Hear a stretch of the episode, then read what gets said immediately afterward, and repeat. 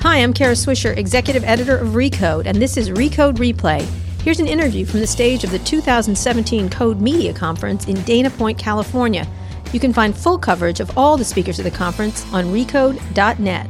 Now I'm going to hand you off to my colleague, Recode Senior Media Editor Peter Kafka. I love that I'm standing in the way of Valentine's drinks. You're not everybody. standing in Sorry. the way. You are. You are. You're standing in my way. added value. no, All right, let's let's speed it up. No, Um, just kidding. I think everyone knows what National Geographic is. They know what the magazine is. Right. I think some people, even the super sophisticated audience, may not understand what the channel is that you're running and are Okay. really sort of overhauling it. So let's Yeah. let's start easy. Okay, let's start easy. Yes, so I oversee National Geographic Global Networks.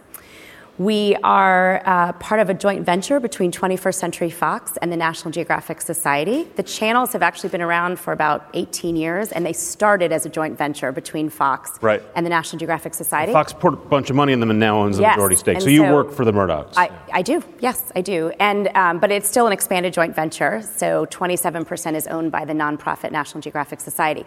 But a little over a year ago, they expanded the joint venture, and now underneath National Geographic Partners, which the channels fall under, uh, includes all of the media assets with the National Geographic name. So the print and digital magazine, a books division, a kids business, Right. a travel business, an events business, and then the global channels business. So the stuff I want to talk to you about is, is TV. 'Kay. Um, we've had we've had uh, we've had Eddy Cue talking about what Apple may or may not do to Yep. reinvent TV.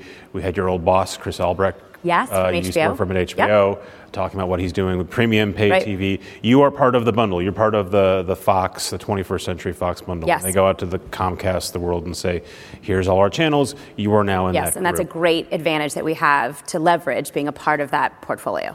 What so we're in a world where everyone's trying to, or at least there's a new conventional wisdom is skinny bundles. So Mm-hmm. let's strip off some of these channels. Let's let's not take ESPN one through nine. Maybe Right. ESPN and one of the. What do you need to do to make National Geographic part of that core bundle? Because again, I think even in this audience, they might not know what that channel is, and maybe that's something they can live without. And I Right. think distributors may feel the same way. Right. So my job is to create a channel that people feel like they can't live without, including distributors and consumers. And and that's really about creating exceptional content inside a really vital brand.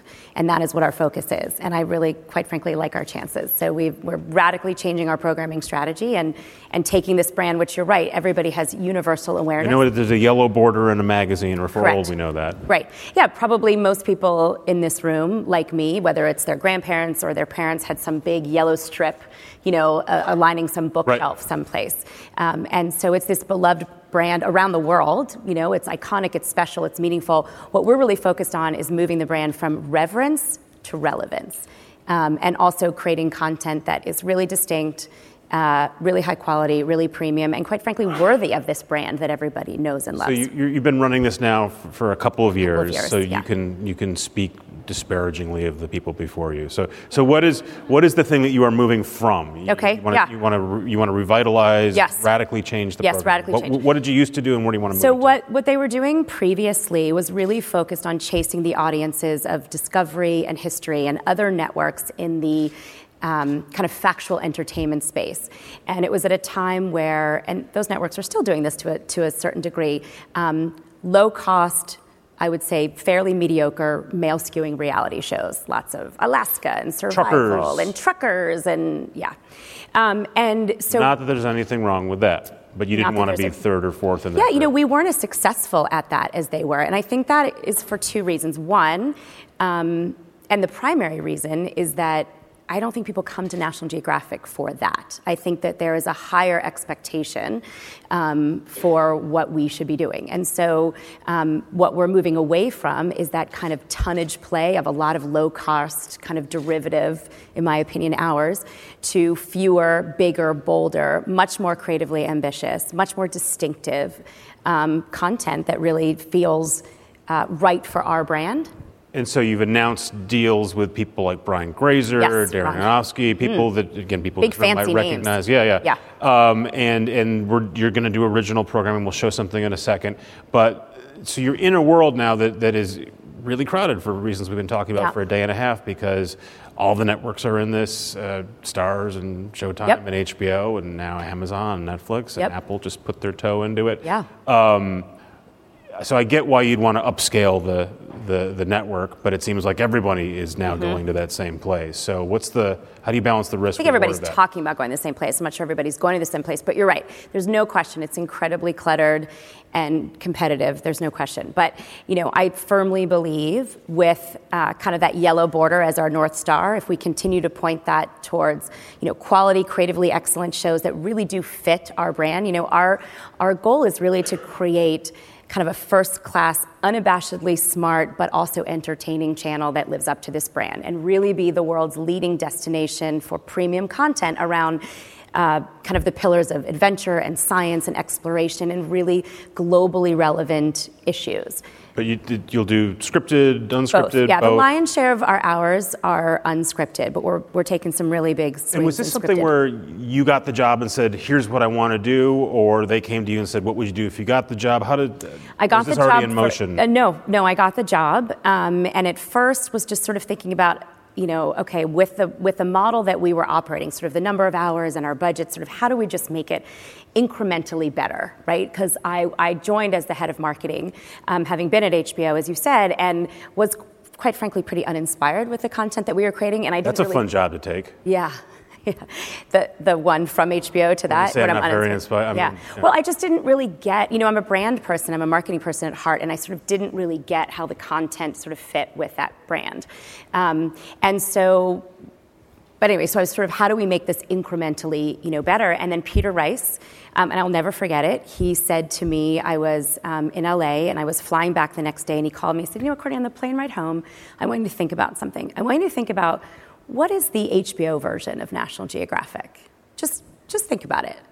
And I thought, I could think about that, and I sort of just wrote this little manifesto on the plane, and um, and it was really about uh, you know, having a strategy that is based on quality and distinctiveness and big, bold bets, event television, created with, you know, the, the literally the A-list creative talent from around the world, and that's what so your doing. bosses at Fox said, Gave me permission to think much bigger. "Let's supersize this. We're going to put real money into it. Yeah. Go spend money." And you know, when Stacey Snider was up here, obviously we're all part of, of 21st Century Fox, and she said something that is so true. You know, it, it really is. You know, Fox is all about re- thinking big, aiming higher, really big swings, um, and they have significantly increased our budgets in programming, in development, in production, and in marketing so that we can pursue this much more ambitious um, strategy. And that's how we're able to attract the likes of Ron Howard and Brian Grazer and Darren Aronofsky and, you know, the best doc filmmakers in the business. so I want to show people a clip of, of what we're talking about. Great. Um, do you want to introduce it, Yeah, or I should should we probably assume that everyone saw the Super Bowl so Did they you know? see our Super Bowl spot on Genius? So we have our first scripted series that is launching in April,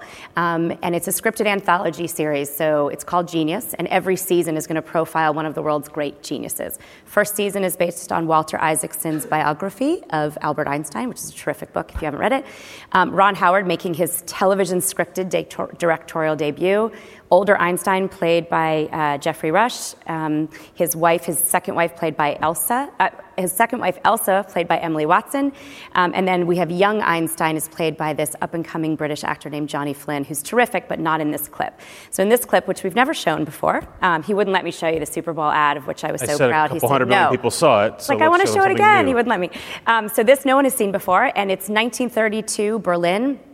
And Albert Einstein, his wife, as I said, played by Emily Watson, Elsa is trying to convince him that as a Jew they need to leave and emigrate to the United States because it's getting really bad in Germany for Jews. And he was dead set on saying this is just a fleeting thing, it's just not going to happen.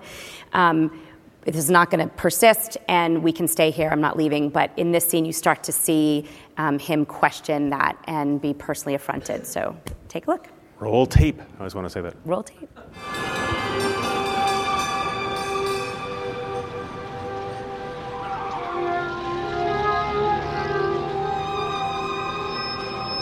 German compatriots, the time has come to stand up and fight for your country. We, These are our stores. You are ruining our business. How dare you? Leave. Stop. Leave Germany.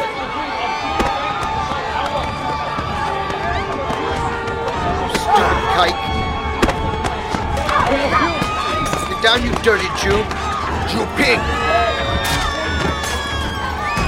We should stop this. Stop.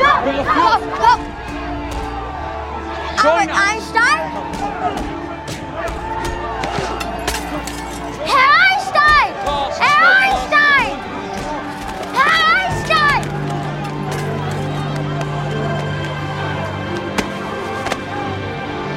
May I have your autograph, sir?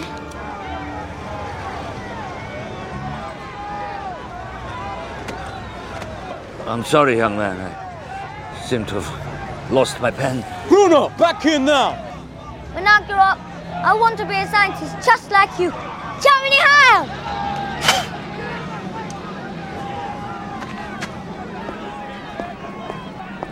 Elsa. Elsa. You're right. It's time.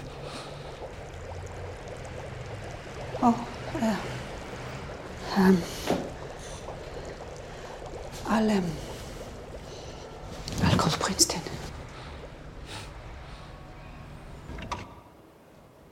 Geoffrey Rush is extraordinary in this role. Good Einstein. And He looks like he was born to play it. I mean, it's, he's extraordinary. Yeah.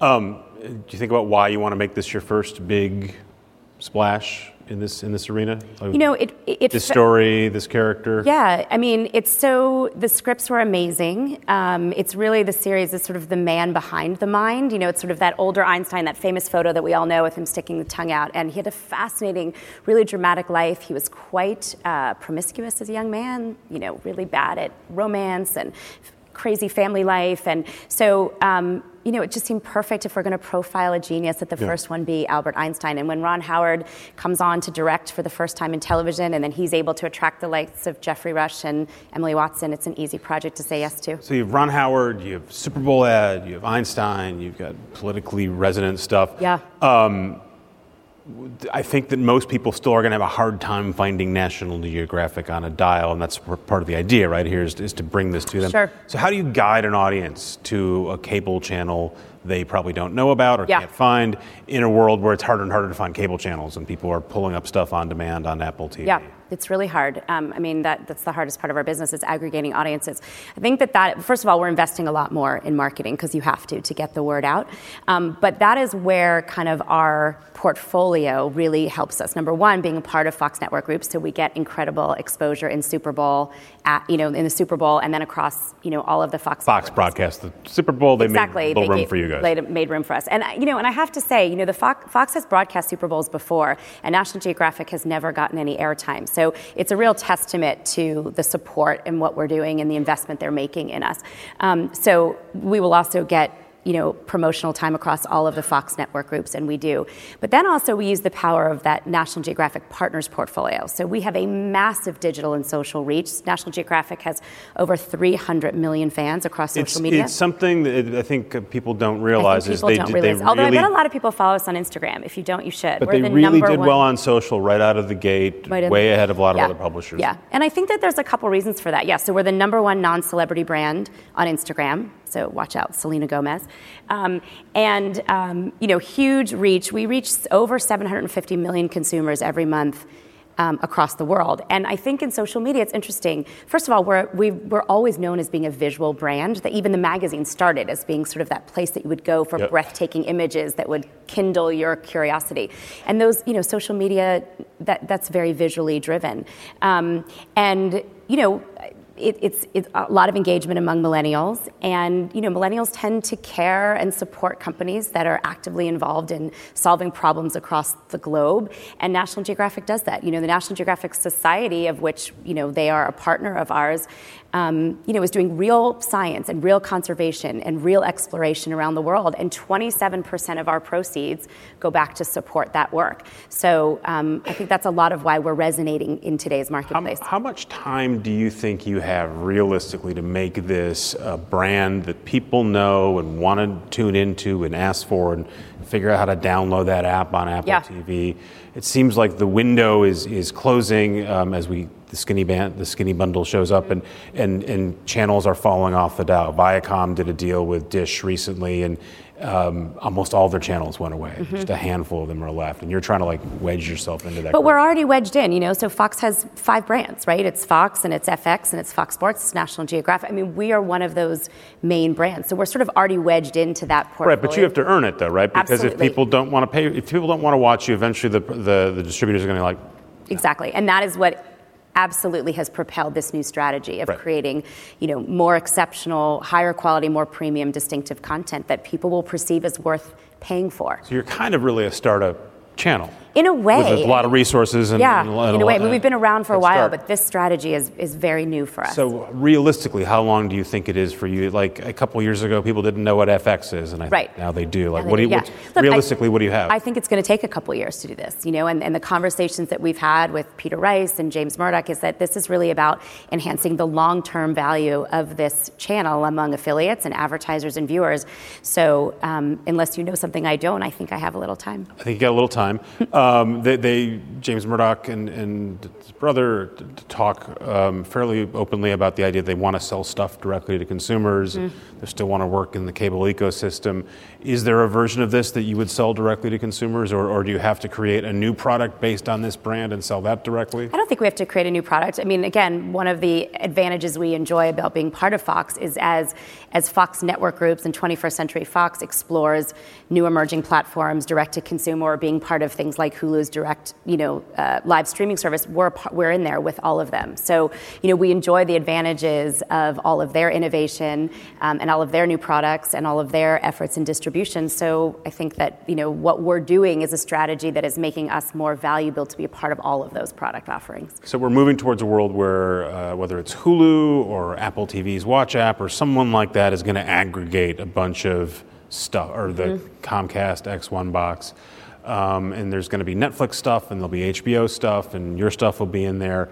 Um, but it seems like it puts more, it, it pushes down the branding of the networks even more. You say, show me girls, and maybe you don't know it's on HBO, or show me Stranger Things, and maybe you're not sure it's on Netflix. Mm-hmm. And as a consumer, you don't care, and you get what you want.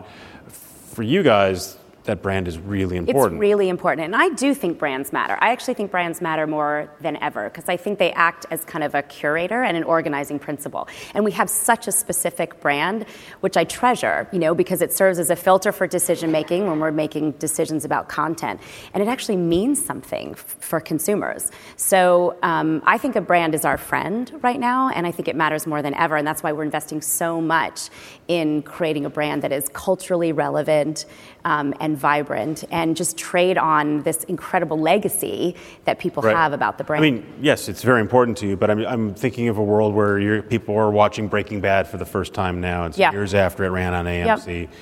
There'll be there'll be an AMC bug there somewhere, but they probably won't know where it came from. Mm-hmm. Um, and again, the, the the interfaces that people are going to use to It's access disaggregating TV, all that brand. and it's voice, right? Show me the show. You may not Yep. even flip through a guide. Yep. point. The, uh, the Hulu guys have shown me the thing, and there's no grid Right. there. Um, you just ask for shows, and Right. shows come up. So, um, have you guys thought about sort of, and and again, you're trying to really create a new brand or push Mm-hmm. a new brand up, how you, are you thinking tactically about how you do that? We are, and, and it's why we're investing so much more in the marketing communications behind the individual shows that we're creating. So the Genius franchise and the projects we're doing with Morgan Freeman and Darren Aronofsky, and, and trying to build awareness around those very specific shows and franchises so that they can persist in a world if all there is is a yellow border. And so, it. not a coincidence that you came out of marketing for this. Not probably not a coincidence. Um, it's helpful. And, and like we referenced, you work for Chris Albrecht, who we had on stage earlier. Yeah. First golden age of TV. He Yes. rattled off a really long list. I really marketed all those great shows. Yeah. seems uh, explain what that was like marketing that stuff because they're amazing shows and awesome shows and now iconic shows some of them weren't as big as hits as we recall at the time Right. um, and this was a new thing for hbo that you Yeah. could go there so how did you tackle that and how does it reflect what you're doing now Um, you know, what we knew at the time was it was great product, right? You knew when you read those Soprano scripts, even though there were no-name actors and you know a different. How do you market a show? What people are going to think about opera singers, right? It's just the content was so good, and we have great content and robust budgets to market them. You know, you find a way to do it. Um, I was amazed when I came to National Geographic how much connective tissue exists between those brands. Um, you know, I sort of had the great fortune of coming from one big iconic brand to another, and both really do stand for quality. And, and at HBO, our tagline was, it's not TV, it's HBO. And that was kind of served as our compass. And it sort of served as a, a filter for decision making. You know, if it's something, whether it be a show or even a marketing tactic or marketing campaign, if it felt like it was something that would just be on television, it wasn't good enough. And now I find that that yellow border that we've talked about is serving as my Yeah. compass, and it's pointing me in the exact same directions of quality and distinctiveness. But practically, like blocking and tackling, like th- that that that that that HBO era is is the internet's around, But it's early, pre it's early. early internet, it's pre-social, Pre-social. no Facebook. There's just a lot less, as as cluttered as we thought it was in 1999. Oh a lot less. And so now, when you're going out there and there's Facebook and Snapchat and phones, again, it's amazing. There's no iPhone then. Right. Um, how do you, other than saying we have an iconic brand with the yellow border, how do you push through that increased clutter? Um, look, it's hard. It's the hardest part. I mean, we're in, in the attention business, and it's the hardest part. I think it's about being relevant, you know. And I think why our I know you wouldn't let me show our Super Bowl ad, but I'm going to talk about it. I think the, You can go to YouTube. you can go see it. Yes, Uh, Philip right. would be very happy. It's a very successful product, and, and you He can, watch show it right. there. So, but what I would say is, I think the reason that that spot did as well as it did, and we won a Super Clio for it, and we won Best Ad in the Wall Street Journal Reader Poll, um, and we garnered an additional, you know, 100 million impressions on social, is because we were really culturally relevant in that moment, right? And I think that's what it takes. So it's not, you know, back in the 90s when we were doing those HBO shows in the early 2000s, it was this sort of very push. It was billboards. It was traditional advertising, right? It was 30 second spots and billboards and radio commercials and all that kind of stuff. And now we just have to be much savvier. We have to be much more targeted and we have to be really, really relevant. Um, and so that's tactically when we think about, you know, today we, we released a, a great piece of creative for Genius that was all about Valentine's Day and, and Albert Einstein's sort of series of you know, love mistakes in his life. You know, just have to be really relevant all the time. I think the benefit, though, is you have all of these platforms to harness and leverage to get your message out, but it's just a more cluttered landscape to do it. A lot of stuff going on. Yeah. Um, do we have questions in the audience for Courteney? People popping up right away. There we go. Ooh, look. Or leaving. Former, Oh. No, no, no, no, no. Oh, Hi. see you, see you You guys are leaving. I was Hi. thinking of Ashley today. Hi 'cause- guys.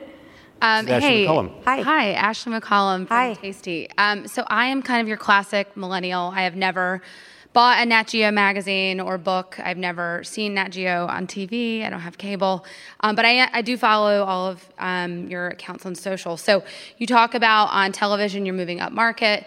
Um, what are you doing for someone like me who doesn't watch you on TV? Um, so we've done a couple of things. Um, you know, we we really want to make sure that this really great content that we're creating is going to be as accessible to as many consumers as possible. So, you know, we want to be on more platforms, not fewer. And we're even doing certain things around some of our programming that completely defies logic of our business. So, we um, we launched a documentary films banner, uh, and we're we are pursuing documentary films around topics that are really timely and provocative and globally relevant and around issues that we're really passionate at our brand.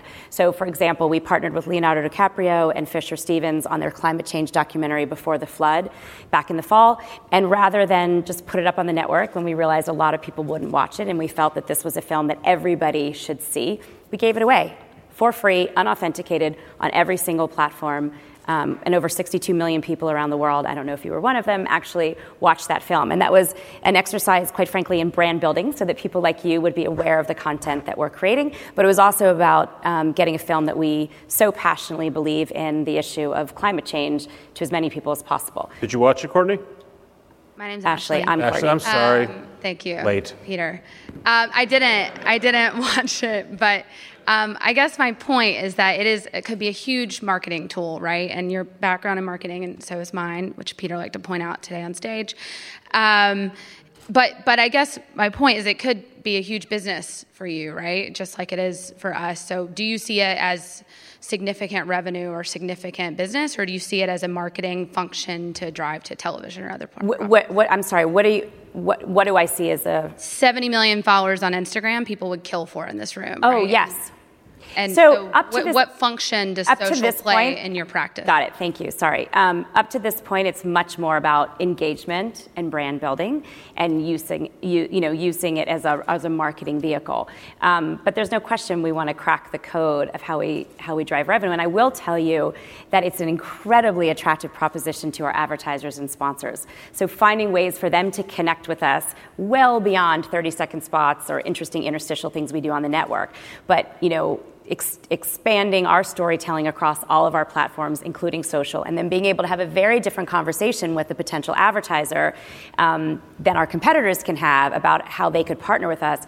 You know, I think that's that's how we can drive revenue. So to tie this, so because you might have missed it this morning, Ashley Yeah, runs sorry. Tasty. Yes. So what she's saying to you is, I make a lot of money almost entirely on Facebook with free video, and you want to do this for for. Well, then we No, should. I'm not. I don't want to do anything. No, other we're trying to do a deal but, here. But I, I'm. Um, it is the reach is like it, like unprecedented. It is. Um, and pro- and maybe bigger than our reach and.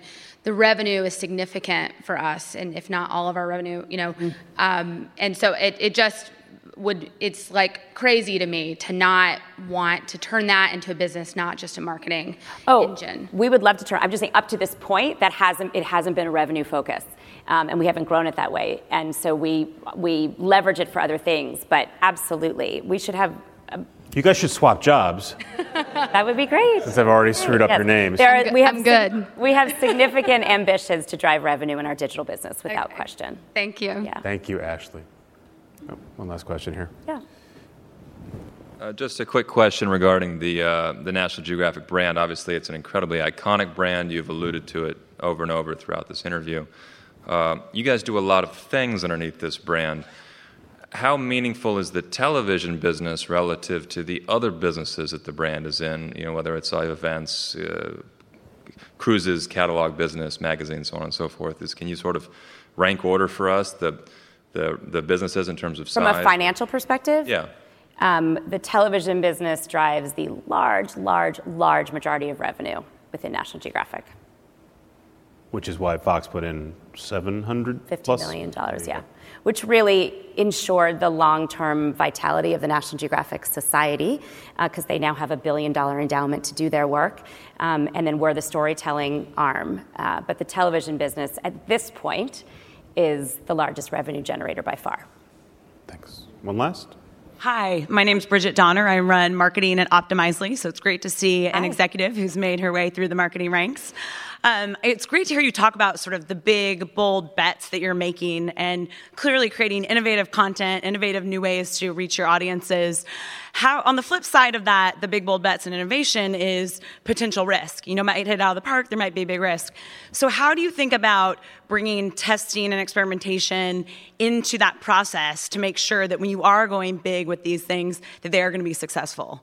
Yeah, the, the first thing we do before, really, rather than think about testing experimentation, it's work with the likes of Darren Aronofsky and Ron Howard and Sebastian Junger, who's an incredible award winning documentary filmmaker, and Alex Gibney. So when you put your bets behind the very best storytellers in the world, you, know, it's yes, there's risk in everything, right? I mean, it's it's hard to aggregate audiences, but the risk is diminished significantly when Ron Howard is directing and Geoffrey Rush is acting and things like that. So the bets we're making, we're making smart bets that we believe in, that we're passionate about, um, that we feel, as Stacey Snider said, you know, sort of from the inside, feel right for us, and then working with the best talent.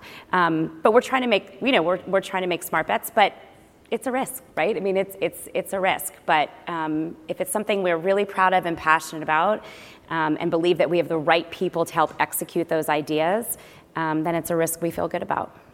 Great. I'm looking forward to the series. Thank you. I think you're the fourth person we've had on stage in the last day and a half talked about in a world of data and data-driven decisions, making decisions from the gut. I think So you can't go. I'm glad there's still gut I, I, me too. I think you can't go wrong. Courteney, I'm glad you came, you joined us, and I'm glad you let me butcher your name once. No problem. I'll get it right no next problem. time. Thank, Thank you. you. guys. Thanks for listening to Recode Replay. You can find all the podcasts from Code Media and our other conferences at itunes.com slash recode replay.